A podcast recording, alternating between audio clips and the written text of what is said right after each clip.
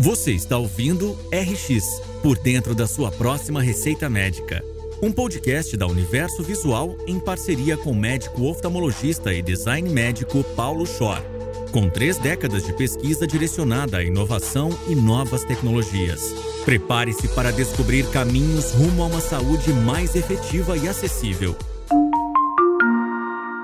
É um prazer ter você como ouvinte desse podcast. Ele é uma co-produção minha e da revista Universo Visual, que também apoia e realiza o mesmo. Nós temos conversado com pessoas que nos trazem histórias sobre a humanização da medicina, a saúde, educação, o acesso a novos medicamentos, como as pessoas vão querer que esses medicamentos ou que essas prescrições, fórmulas, entrem na sua vida, por quanto tempo, quanto que deve custar, ou seja, é um podcast centrado no usuário. A cada semana eu converso com um convidado ou convidada e na semana seguinte faço a repercussão dessa entrevista. Será um prazer contar com o compartilhamento de vocês desses episódios e também com novas sugestões para próximas pautas. Comentem e sigam nas redes sociais. Obrigado.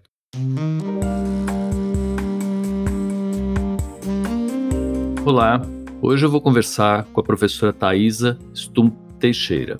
Thaisa é uma amiga já de longa data da instituição onde eu trabalho, que é a Universidade Federal de São Paulo, e ela vem de quem ajudou a formar a Universidade Federal de São Paulo, que é a Escola Paulista de Medicina, onde eu também venho. E a primeira formação dela não é da Escola Paulista de Medicina, assim como a minha também não é. Então, a Thaisa fez Ciências Biológicas em Juiz de Fora, depois ela fez mestrado, doutorado na Escola Paulista e fez pós-doutorado em Edimburgo. E ela estuda um tema que eu fiz questão de trazer pelo tema, pela explicação de uma profissional que fez ciências biológicas e que entrega soluções em saúde para a população. Então, acho que é bastante importante essa abertura de que não, não é só médico que faz receita. O médico pode até, no fim da linha, ser alguém que carimba a receita, mas fazer ele não faz. E eu queria muito essa conversa com a Thais, ela trabalha com epigenética, vamos tentar entender um pouco disso, e ela é hoje a pró-reitora de extensão da Unifesp, que também é um cargo importantíssimo na entrega de soluções da universidade para a sociedade e que a gente conhece pouco, a gente fala pouco. A gente tem muito a pesquisa, mas mais ainda a educação, né? A gente tem a formação dos estudantes como algo que é fundamental da universidade, o ensino, mas a universidade ela repousa sobre um tripé, que é de ensino, pesquisa e extensão. De vez em quando a gente fala de ensino, pesquisa e assistência, quando é a área mais médica, mas extensão é muito mais adequada, porque as outras áreas também estendem serviços para a sociedade. E aí queria que você complementasse a tua apresentação, Thaisa, e para a gente começar a conversar. Muito obrigado por aceitar o convite. Oi, Paulo, obrigada. Obrigada por estar aqui tendo essa oportunidade de falar um pouquinho sobre o que a gente faz na universidade. Parabéns pela iniciativa. Estamos agora uma manhã bonita, ainda de sol, então é um bom dia para todos que nos ouvem. Né? E uma boa tarde ou boa noite para quem não vai nos ouvir no momento em que a gente está gravando aqui.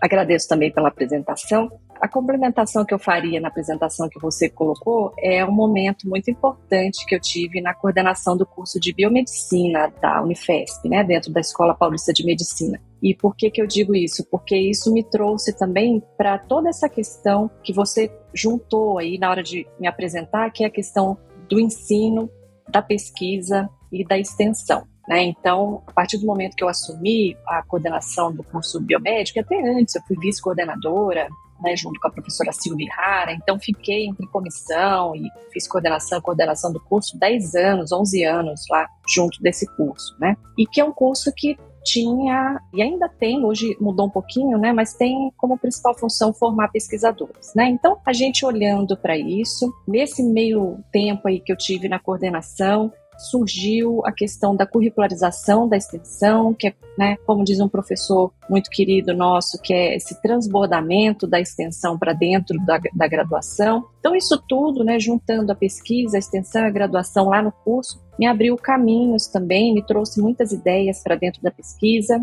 me fez mudar um pouco de área de pesquisa, né, dentro da epigenética. Então, acho que esse momento ali de convivência foi muito importante, me abriu realmente muitas portas e me abriu muito a cabeça para continuar aí na nossa vida acadêmica eh, que nos, nos atrai tanto e nos exige tanto, né? Mas que é realmente um prazer muito grande estar vivenciando isso numa universidade federal, principalmente como a Unifesp tão grande, tão diversa. Começando com a história da bio, que eu queria muito saber. Minha filha tá, fez a formação em biologia uh, e agora está fazendo formação em saúde pública. Eu insisto nisso, de que não é só médico que entrega saúde. Num dos últimos podcasts que a gente fez, a gente chamou uma discussão de que saúde não é só remédio, saúde não é só ausência de doença, saúde é violência, polícia, moradia, enfim, o que a gente já sabe, mas eu acho que nunca é demais a gente falar que saúde também é pesquisa, também equidade, a gente tem vários outros fatores que corroboram para isso. Você pensou em entregar soluções quando você começou a fazer o teu curso de graduação? Não, a princípio eu acho que não. O que me atraiu para entrar na biologia, nas ciências biológicas, já foi a genética. Lá atrás, a genética, a biologia celular, né? E para entender um pouco mais do que acontece com a gente mesmo. Mas lá atrás, não, não tinha essa questão. E eu me lembro de uma coisa que uma professora que eu gosto muito até hoje, assim, uma das minhas mentoras, mas uma coisa que ela me falou que eu achei muito ruim, assim, né? Falou para mim e para outros colegas do curso, que é, ah, olha, você tem que entender que você está fazendo biologia, você, você, tem que se preparar porque a única coisa que você vai conseguir é, é dar aula em escolas até o ensino médio. Não que isso não seja ótimo, eu desde criança quis ser professora sempre, minha brincadeira predileta era de dar aula para as minhas bonecas, para os meus colegas, então sempre gostei. Mas não se limita a isso, você fazer um curso tão amplo como as ciências biológicas, que te abre inúmeras possibilidades e hoje com essa como é que eu vou chamar, essa quase confusão que a gente tem de sobreposição, no bom sentido dos conhecimentos e das profissões, eu diria, né? isso permite, né, as ciências biológicas te permitem fazer inúmeras coisas com inúmeros profissionais. Então a gente consegue interagir sim com os enfermeiros, médicos, biomédicos, dentistas, tudo, porque a biologia está em tudo. Depois que eu comecei a conhecer um pouco mais na pós-graduação, e claro que o fato de estar na Escola Paulista de Medicina me ajudou muito nisso, né? Porque a gente entra num outro nicho, um nicho que está realmente inicialmente voltado para a medicina, né? Eu comecei a enxergar outras possibilidades que foram crescendo conforme, claro, a gente vai aprendendo, né? Então, o biólogo, a bióloga podem fazer de tudo dentro da área de saúde e, inclusive, entregar saúde, né? E aí a nossa linha de pesquisa permite muito isso. Fundamentalmente também, a gente, mais do que nunca, não consegue mais trabalhar uniprofissionalmente. Né? Conhecimento amplia, mesmo dentro da nossa própria profissão, da nossa própria área, se amplia muito, então a gente precisa é, fazer cada vez mais conexões e ter cada vez mais parcerias para fazer isso que você comentou, gerar saúde. E é tudo. Então, só para te dar um exemplo, para terminar aqui, no nosso grupo de pesquisa, que a gente pode falar um pouquinho depois sobre a pesquisa, né? a gente tem biólogos, biomédicos, enfermeiros, fisioterapeutas, fonoaudiólogos, psicólogos, mais o que? Claro, médicos, né, filósofos. Então, dentro da nossa pesquisa, e é isso que você trouxe bem falando, que é saúde, é educação, saúde é violência, saúde é inclusão, saúde é tudo, né? Tudo a gente tem que considerar. Então, pensando nisso e percebendo essa necessidade, nosso grupo de pesquisa tem essa amplitude, né? A gente junta profissionais de, de todas as, as áreas aí que a gente entendeu importantes para essa questão da saúde. E isso que você colocou de um grupo grande, ontem a gente estava vendo uma apresentação do Pedro Vonchovski, que é um dos membros do Conselho Superior da FAPESP, da Fiesp, foi presidente do Grupo Ultra, enfim, é um intelectual bastante ligado à ciência e à tecnologia. E ele estava chamando atenção para que projetos grandes em geral vão mais longe do que quando a coisa é muito acanhada. Eu vejo muito isso na junção de gente também, né, Thaisa? Na hora que a gente tem assim uma pessoa fazendo com mais uma da mesma área, a chance de sair uma coisa grande é tão pequena.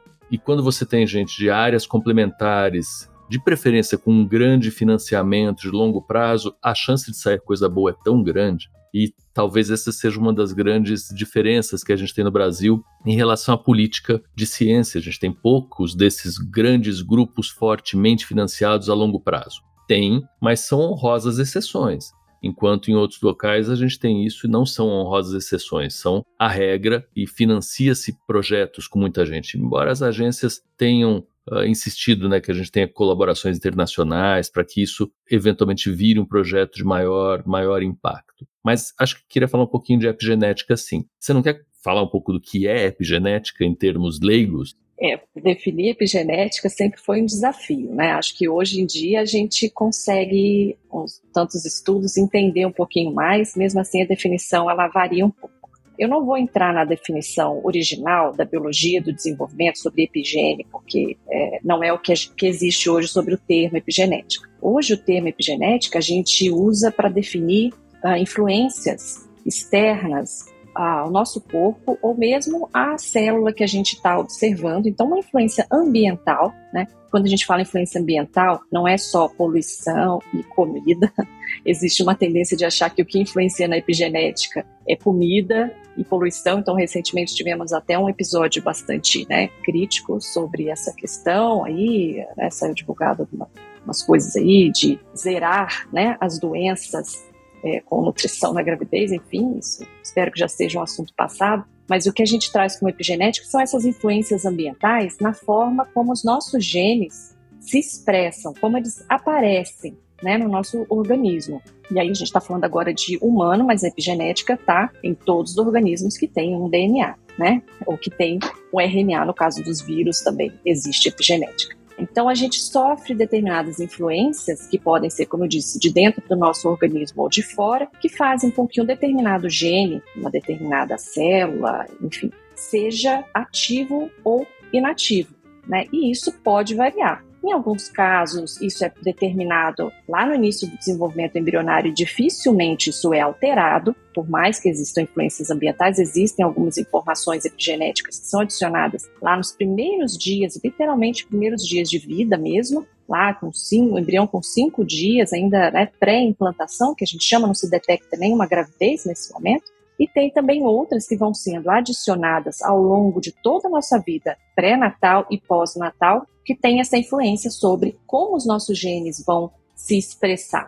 Se eles estão ativos, o quanto eles estão ativos ou se eles estão inativos, né? Então, a gente define a epigenética dessa forma. Claro que molecularmente, mais especificamente, tem as definições né, mais técnicas, que, se for também o caso, a gente pode mencionar, mas senão a gente deixa isso para um outro momento ou para quem se interessar e buscar um pouquinho mais.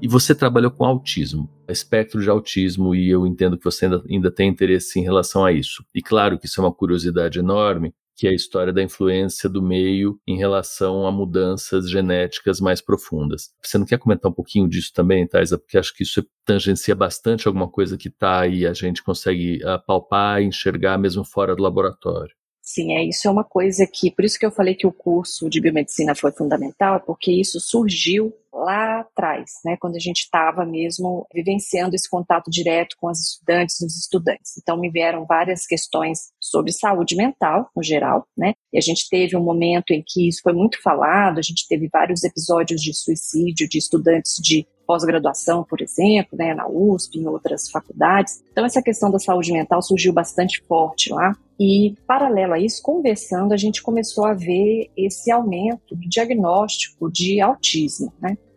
Falei, nossa, e a gente chegou a ter estudantes, né, que vieram conversar com a gente, olha, eu era assim, eu acabei sendo diagnosticado, diagnosticada com autismo, autismo leve, né, que é o grau de suporte 1 e tal. Diante dessa questão de um aumento de casos, eu fui buscar qual é a, causa do aumento de casos. Está aumentando mesmo ou foi uma melhoria do diagnóstico? E aí, claro, a gente tem que conversar com os colegas médicos que estão ali na frente, né, diagnosticando e conversei com pessoas muito importantes, inclusive o professor Rubens Weinstein, que é um super colaborador nosso, um cara maravilhoso, né? Foi presidente da Sociedade Brasileira de Neuropediatria, e ele, entre outras pessoas, disseram: não, está aumentando mesmo, não é só uma questão de melhoria de diagnóstico, de acesso ao diagnóstico. E aí a gente foi tentar buscar né, qual tipo de autismo que estava aumentando. Por que, que eu digo tipo? Porque a gente tem, como eu falei, o grau 1, grau 2, grau 3, né, que aí é, é nível de suporte que a gente fala, né, para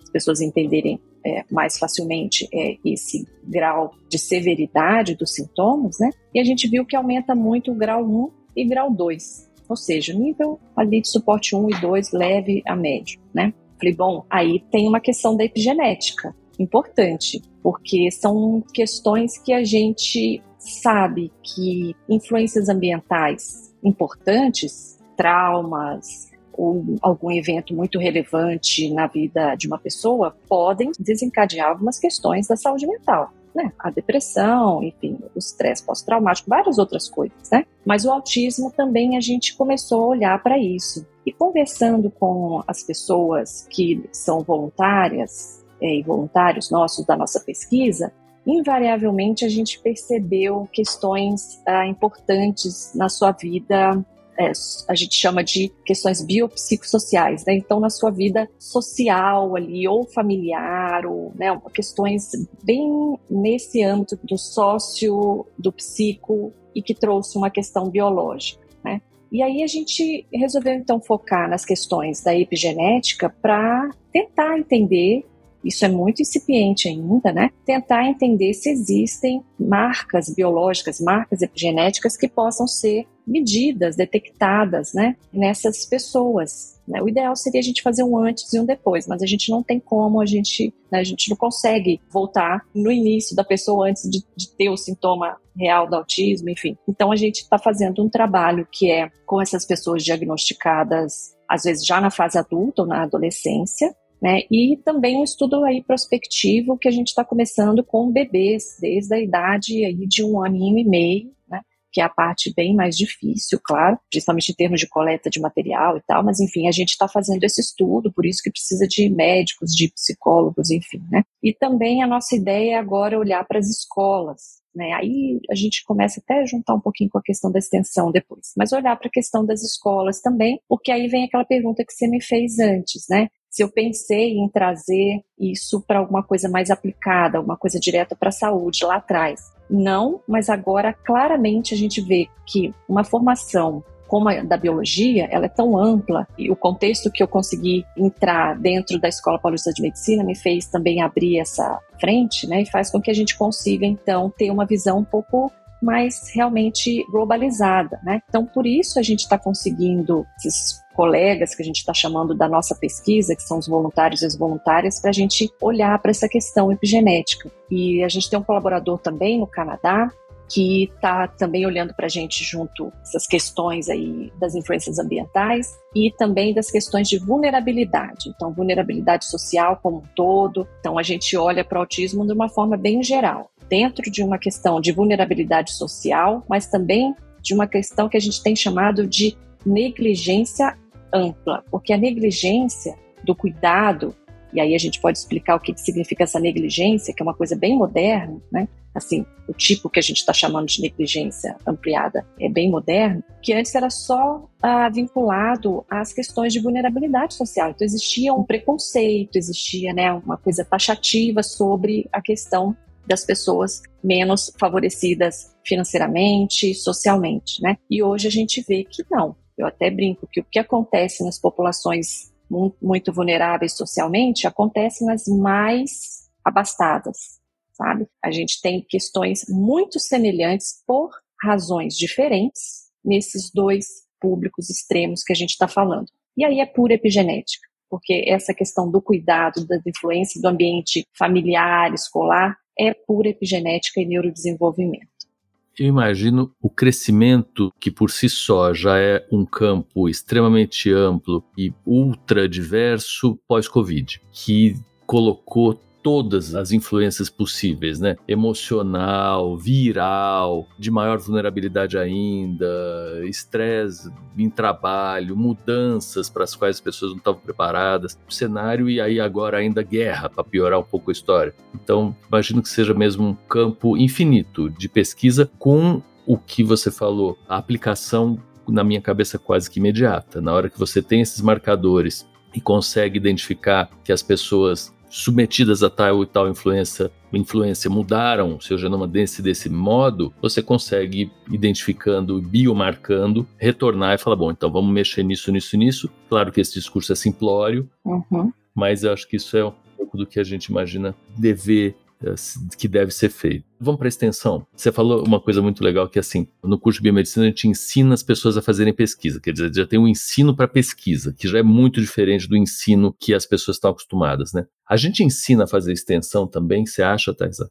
No momento não. A gente está engatinhando e começando, né? Por que, que a gente não ensina mais? Isso tem uma questão histórica da formação da universidade no Brasil bastante ampla, que não cabe aqui, a gente precisaria de três podcasts, talvez, para falar sobre isso. Mas que vem colocando nas costas nossas, né, dos brasileiros e brasileiras desde a colonização, esse modelo europeu que foi depois transitando para o modelo americano, e nós não pegamos as coisas boas, nós mantivemos, eles nos mantiveram inicialmente no modelo de colônia mesmo. Então a gente entendeu que a universidade é para poucos lá atrás, né? Era para poucos e que a gente tinha que servir como universidade a alta classe para que eles conseguissem continuar se aproveitando, aqui falando muito simploriamente, da, da colônia deles. E aí a gente teve claramente essa separação entre o que é, as pessoas, a sociedade precisa, né, e o que a universidade pode fazer por elas e para o crescimento. Então, essa coisa que é absolutamente indissociável por natureza, a gente separou e a gente vive desse jeito, né, com tudo tão separado. A nossa cultura universitária, até de contratação de docentes, né, porque a gente é pesquisador, mas a gente é contratado como docente, ela reforçou muito isso por muitos anos, né? Então a gente ouvia, acho que talvez ainda ouve, né, frases até bastante preconceituosas dizendo que quem é bom faz pesquisa, quem não é vai dar aula e no máximo talvez lá fazer uma extensãozinha. Porque a gente teve essa formação mesmo de achar que a pesquisa é separada de tudo, né? Então o que a gente ouve muito as pessoas falarem: "Ah, não, agora eu faço extensão. Nós vamos levar para a sociedade o conhecimento". Não, nós não vamos levar o conhecimento, nós vamos conversar e nós vamos trazer conhecimento, devolver conhecimento. Então, é um ciclo. No nosso projeto de extensão no curso de biomedicina, ele chama ciranda, porque é isso, é uma ciranda. A gente vai e vem o tempo inteiro em total conexão e sintonia com a sociedade que nós somos também. Né? Então, a gente tende a querer os muros cada vez mais altos, não só das nossas casas, mas também da universidade, para dizer, olha, né, a gente aqui é um é a nata. Né? Então a gente acaba ensinando os nossos estudantes a agirem assim. O importante é como a gente começa a agir daqui para frente. Ou que a gente já deveria ter começado e alguns já começaram. Acho que é perguntar, é a gente se perguntar por quê e para quê. A gente não se pergunta para quê por quê. Por que, que eu ensino? Eu perguntei isso para os docentes, para as docentes quando eu estava lá no curso. Por que, que você ensina esse conteúdo? Aí pensa, pensa. Ah, porque está lá no plano de ensino.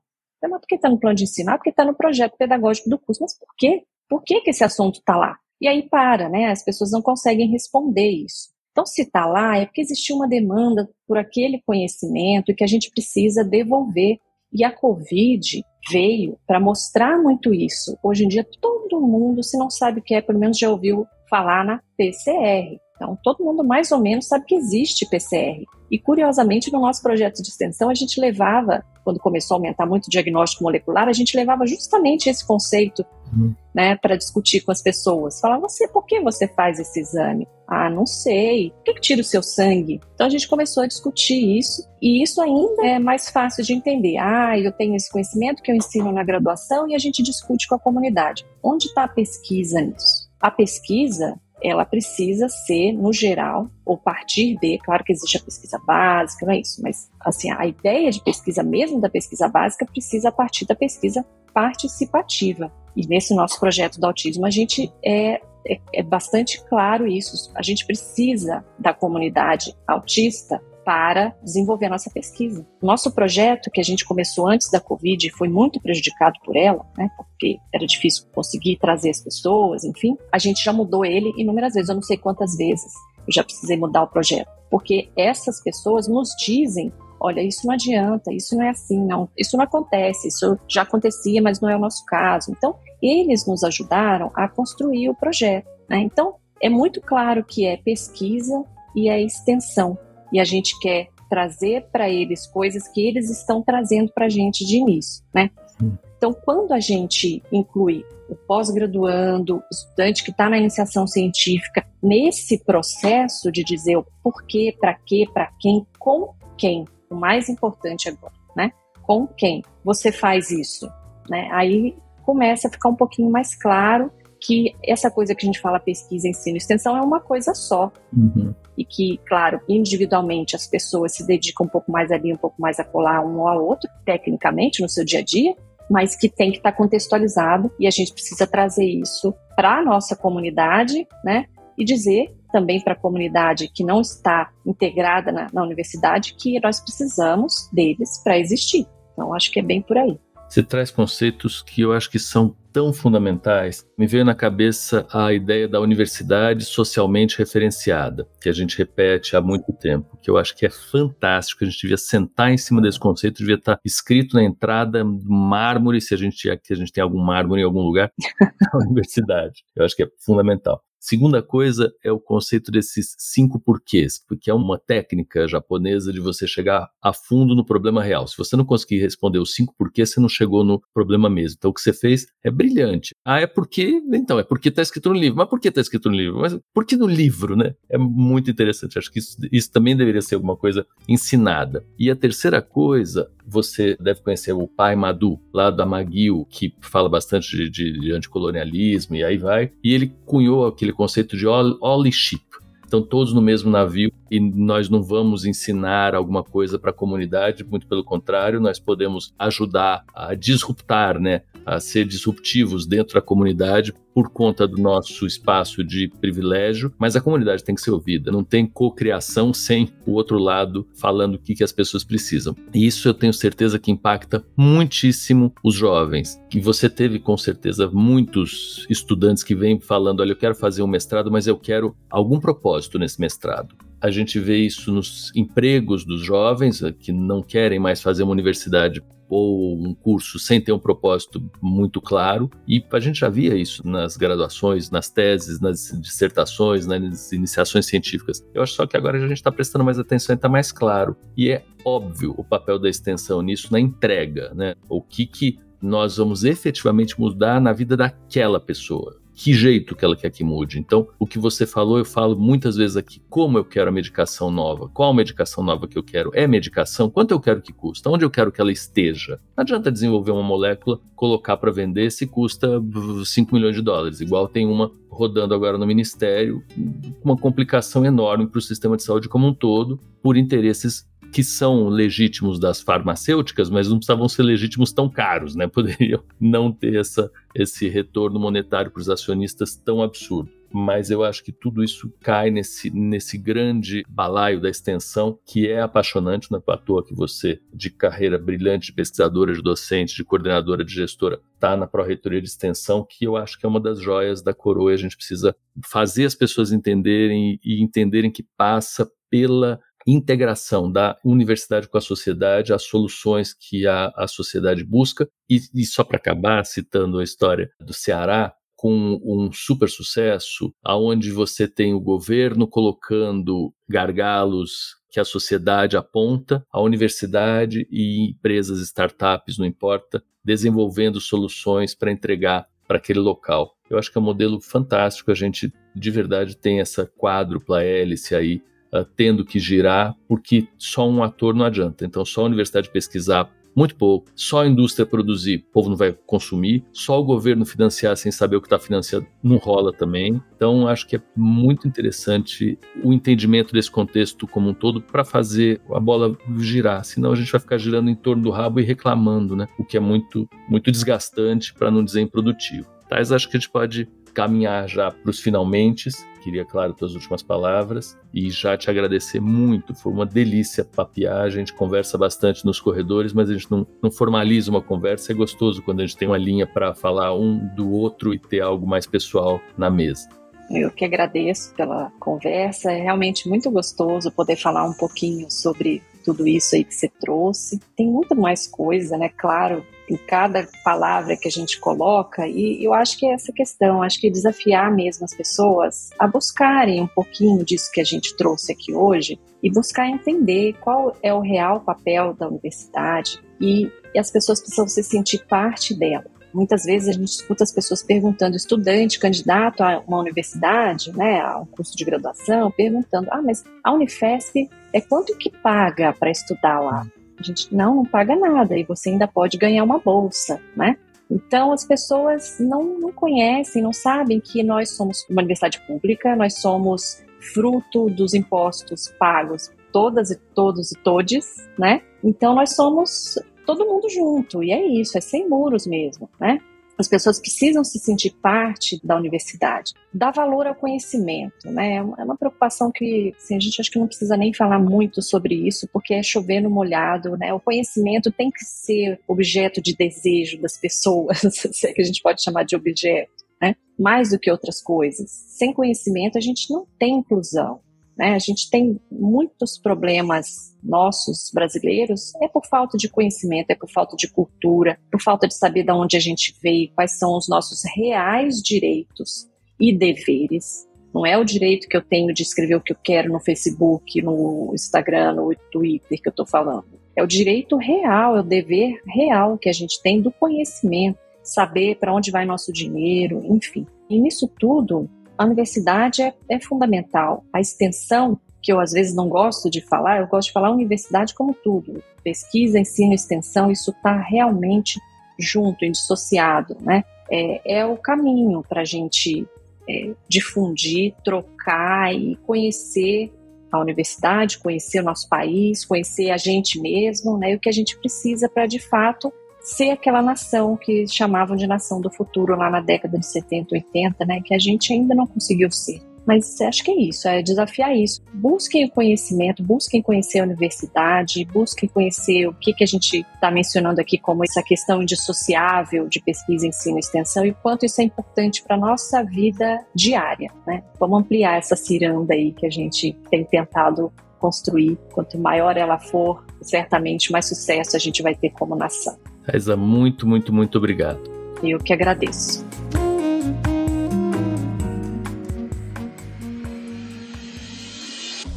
Você acabou de ouvir RX por dentro da sua próxima receita médica com Paulo Schor. Aproveite para se inscrever em nosso canal e acompanhar semanalmente as histórias e repercussões que serão apresentadas por aqui. Siga também as nossas redes sociais, arroba Revista Universo Visual e arroba Paulo Schor. Até a próxima!